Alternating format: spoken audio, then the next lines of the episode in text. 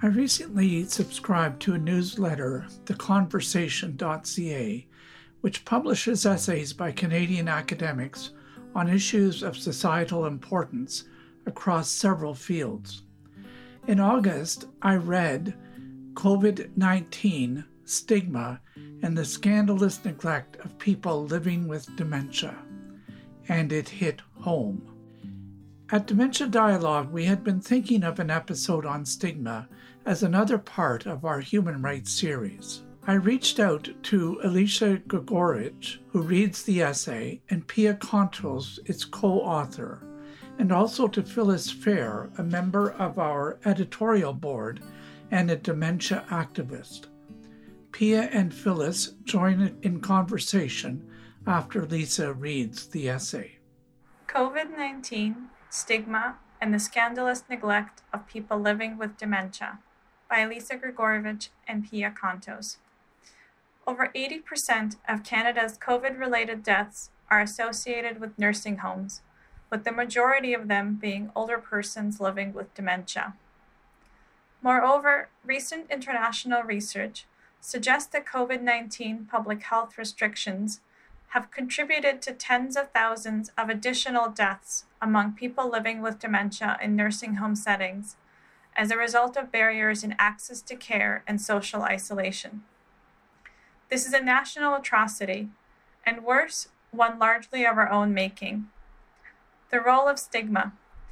From the very beginning of the pandemic, what has been striking for us is how little mention there has been in the media regarding the role of stigma in shaping care practices and public health response strategies to COVID 19. We are critical social scientists with expertise in dementia, ethics, and long term care. Collectively, our work is motivated by a shared concern about how stigma associated with dementia consistently enables and legitimizes restrictions on the freedom of individuals living with dementia and denies them opportunities to pursue life enhancing relationships and activities. We have traced this stigma to two cultural narratives about dementia. With memory loss, there is a total erasure of the self, and the medicalization of memory loss, which reduces nursing home care to supporting basic physical safety and comfort. Together, these narratives perpetuate a collective representation of persons living with dementia as quote unquote non persons. This highlights the inherent ableism and ageism that dehumanizes and demarcates the lives of people living with dementia as disposable. Critique of this representation of people living with dementia as disposable must be a central part of public discussion and debate. Without that critical assessment, reform strategies are doomed to fall short of achieving the radical change that is needed. Conditions well suited to COVID 19. The toll of COVID 19 in Canada's long term care homes is the result of structural conditions that have long been identified by researchers in the field of aging studies. COVID 19 has efficiently exploited these conditions, most notably the heavy reliance of nursing homes on temporary and casual workforce, low staffing levels, and inadequate care supplies. Analyses of these structural conditions have featured prominently in media coverage and related reform strategies, including not profit public provision, permanent employment and benefits for providers, minimum provider resident ratios, and integrating long term care into the federal health portfolios. While such analyses and reform strategies are critically important and are not to be disputed, indeed, we too have argued the need to address these structural conditions. Our analysis pushes further a new ethic of dementia care. To achieve real transformation, we need system level efforts to improve structural conditions in nursing home. But we also need a new ethic of dementia care. Specifically, we need an ethic that challenges stigma by broadening the duty of care to include fully supporting the capacity of individuals living with dementia for creativity, imagination, and other positive potentialities. This would require the provision of life enriching opportunities for persons living with dementia and the support of their engagement with social life to the fullest extent possible. This is consistent with Canada's national dementia strategy to eliminate stigma and create dementia inclusive communities. It is a call for creative, visionary, and transformative reform at a time of moral urgency. It is our argument that a new ethic of care is urgently needed to ensure that the goals and standards of dementia care focus on supporting the life enrichment of persons living with dementia. This requires a model that draws on the fields and subfields of human rights, citizenship, political economy, feminist care ethics, and embodiment, a field that aims to understand bodily experiences and ways of knowing. This model is well suited to address the stigma associated with dementia and the structural inadequacies of nursing home that are responsible for the neglect and harms that we have seen in this pandemic, as well as before COVID 19. The model also recognizes that our bodies, our capacities, senses, and sociocultural dispositions are central to self expression and to our engagement with the world. With cognitive impairment, embodied self expression becomes the primary means of communication, and as such, it is a matter of social justice. Consequently, this model holds states responsible for supporting these rights in practice through regulation and redistribution of social and economic resources. We hope that social and health scientists, gerontologists, ethicists, policymakers, and care providers who are equally committed to revisioning nursing home care will agree and devote resources to this collective effort. It's time for a new ethic of care to replace the stigma of dementia. Thanks very much, uh, Phyllis and Pia, for agreeing to join this conversation, and Pia, for you and your colleague Elisa to uh, lend a reading of the essay uh, to form uh, part of this podcast. Again, uh, my appreciation. And then, Phyllis, I will ask you if you might comment on your first thoughts having read uh, the essay and having just listened to it. You know what? I was absolutely thrilled when I read the essay for the first time because for years, what I have been saying was included in that essay. So, you know, some of the areas that were really highly important to me that were mentioned were ableism and the ageism that dehumanizes and denigrates the lives of people living with dementia as disposable. Well, you know what? I've watched my grandmother go through this in the 60s, and when she was diagnosed, she was brought home to sit and die, never spoken about again. Then my mother's in the 80s and 90s, and that's why when I got diagnosed, I says, I'm not going to take the sitting down. I'm going to cause waves. And so when I read this, it was so highly important to me and it hit home in so many different ways. You know, we're not just a brain walking around, we're more than that. We're not just a person living with Alzheimer's. We come with all kinds of life experience, we come with all kinds of knowledge. And just because we have been diagnosed with dementia does not negate the fact that we lose our intelligence because we don't. We may have trouble accessing it at times, but it's still there. The only thing that really pulled kind of a little bit of a string was in the one paragraph where you said that we hope that social and health sciences, gerontologists, ethicists, policymakers, and care providers who are equally committed to revision nursing home care will agree. And I think that the only reason that kind of pulled at me was because you included care partners and that type of stuff, but you never included somebody living with the disease who can be so vital in giving pertinent information. Yeah, I'm wondering if you might want to just comment on uh, what Phyllis said, particularly the, the last point, I suppose. Um, well, let, let me first say that I agree with Phyllis that stigma is a terribly important issue. People living with dementia come to be defined solely through their disease and the stigma that's associated with it. It allocates the person to a lower social status, it results in their marginalization, and leads to avoidance of social interactions and isolation, feelings of shame and inadequacy, and stigma also extends to family. I mean, what's been termed courtesy stigma and has been linked to negative emotional outcomes, reduced help seeking, increased care stress. So it really poses a significant barrier to the social inclusion of persons living with dementia and their families and negatively affects health, well being, and quality of life. I take your point, Phyllis, about, um, and, and, really that was um, a, a, gross oversight on our part. We should have mentioned um, the importance of including people living with dementia, absolutely. So it certainly wasn't our intention to leave people living with dementia out of this important dialogue. Phyllis, you mentioned your grandmother, your mother. I'm wondering if you might just share with our listeners a couple of examples of the way you've experienced uh, stigma.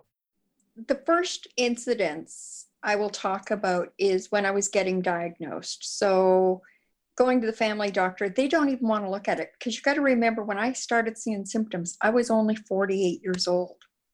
So, you know, they don't really want to look at it. When I finally got through the whole system and went to the gerontologist and she did all the testing, and my husband and I went in to get the results I honestly had to sit there and bite my tongue because I was never looked at. I was never spoken to. I felt like my personhood had been ripped away from me, and that now that I have it written on paper that I have dementia, that I can't understand a word she's saying, and that's why she spoke to my husband. So that really did affect me, and it took me, I'd say, a good year to two years to get over that and to get in my head that no, this isn't right. I can still do these things. I just have to do them differently. Phyllis, you've you've gone on from that experience of being diagnosed and shutting down for a while and and then you know you become a pretty a very effective uh, spokesperson for people with dementia. I'm wondering if you might describe some of your activity and some of your involvement as a dementia activist. I will say it started off here in Hamilton. I joined the Alzheimer's Society here in Hamilton. In my mind, not enough was being done. You know, after that, I got involved with the Ontario Dementia Advisory Group, which is, was a very active group on making change for people living with dementia here in Ontario. Um, we worked on the Ontario Dementia Strategy. I've also joined international groups and with some of the international groups, I've spoken at the World Health Organization, I've spoken at the United Nations. And when Canada reported on their human rights surrounding dementia, I was there and was able to get dementia included in name because, you know, working on the Canadian dementia strategy. I also do a lot of human rights work and I travel all over the world really to speak at different conferences on human rights for people living with dementia and what it's like just to live with it every day. For people living with dementia, and I've heard this multiple times because I run an online support group for people living with dementia through Dementia Alliance International. And what I found was when I first attended my first support group that was all just people living with dementia, I felt at home.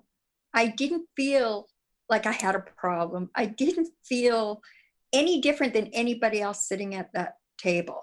And the other piece is when we're still involved in research, because some of us can still do that stuff, that also helps. It also makes you feel like, oh my goodness, I can still do this. It gives you that positive boost that you need rather than sitting on the couch and going, oh, I have dementia. I can't do anything. Uh, sure, I, I'm, I'm happy to, very pleased to have this opportunity to talk about Reimagining Dementia, a creative coalition for justice. When, when we saw that over 80% of Canada's COVID related deaths were associated with nursing homes, with the majority of them being persons living with dementia, we were very angry and, and felt a need to take immediate action. And that anger quickly turned to outrage given how little mention there, there's been regarding the role of stigma in shaping care practices and also the public health response strategies to COVID, um, which are having a profound impact on people living with dementia and, and their care partners. So the issue of stigma is highly complex. and achieving the kind of radical change that's needed to address it is also very complex. And so we need system level efforts to improve the structural conditions of care. And we also need an ethic that challenges stigma by broadening the duty of care to include fully supporting the capacity of, of people living with dementia for creativity, imagination, and, and other positive potentialities. I think that requires education, it requires lobbying, it requires innovation at every level of society. And there is no one organization that can achieve that alone. So we felt that a coalition is what's needed to forge stra- strategic and tactical alliances across the globe with people living with dementia, family and community members, healthcare practitioners, advocates, artists, academics, policy figures, and many others. Really to work collaboratively to challenge stigma associated with dementia and, and to mobilize the practices and political processes that are needed, I think, to finally achieve a humanizing vision of care and support that promotes inclusion and relationality and the possibility of growth for everyone living with and who are impacted by dementia. So, something that is unique about this coalition is our commitment to the arts as an innovative way to address the social injustices that we've been discussing here. The arts are increasingly advocated for education to promote personal and social transformation. And so, social justice oriented theater is, is, an example that's proving to be really effective, an effective way to challenge stigma and to raise awareness about the importance of um, relationships and relational caring and so we strongly believe that the arts are really powerful means of challenging stigma and supporting the humanity of people living with dementia. David, can I just read something I read on Facebook the other day? And I think it's kind of pertinent to what we're talking about. It's from Ian Kremer, who is part of the LEAD Coalition. And it says, Don't dare call it denial when people choose to live fully with dementia.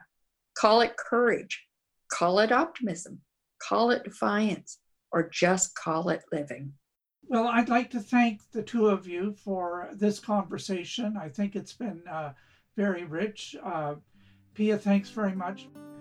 Stigma is the antithesis of human rights and imposes false limitations on individuals and communities. I'm encouraged when I talk with people like Phyllis and Pia and Elisa. Their efforts are making a difference, and each of us can do our part. Reimagining Dementia is a project that Pia Kontos is active in. They are seeking to create a space for dialogue to lead strategic actions.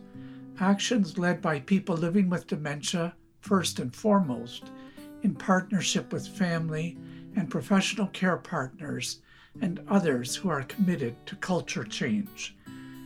Our resource page has a link to the article read today, as well as contact information for Reimagining Dementia.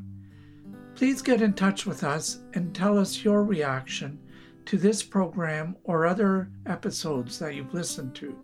You can contact us via Twitter, Facebook, or by writing to us at Dementia Dialogue at lakeheaduniversity.ca. Thanks to our sponsor, the Center for Education and Research on Aging and Health at Lakehead University. Please listen to our next episode where we will go to Saskatchewan and learn more about the system journey in a small Saskatchewan community. Thank you. My name is David Harvey.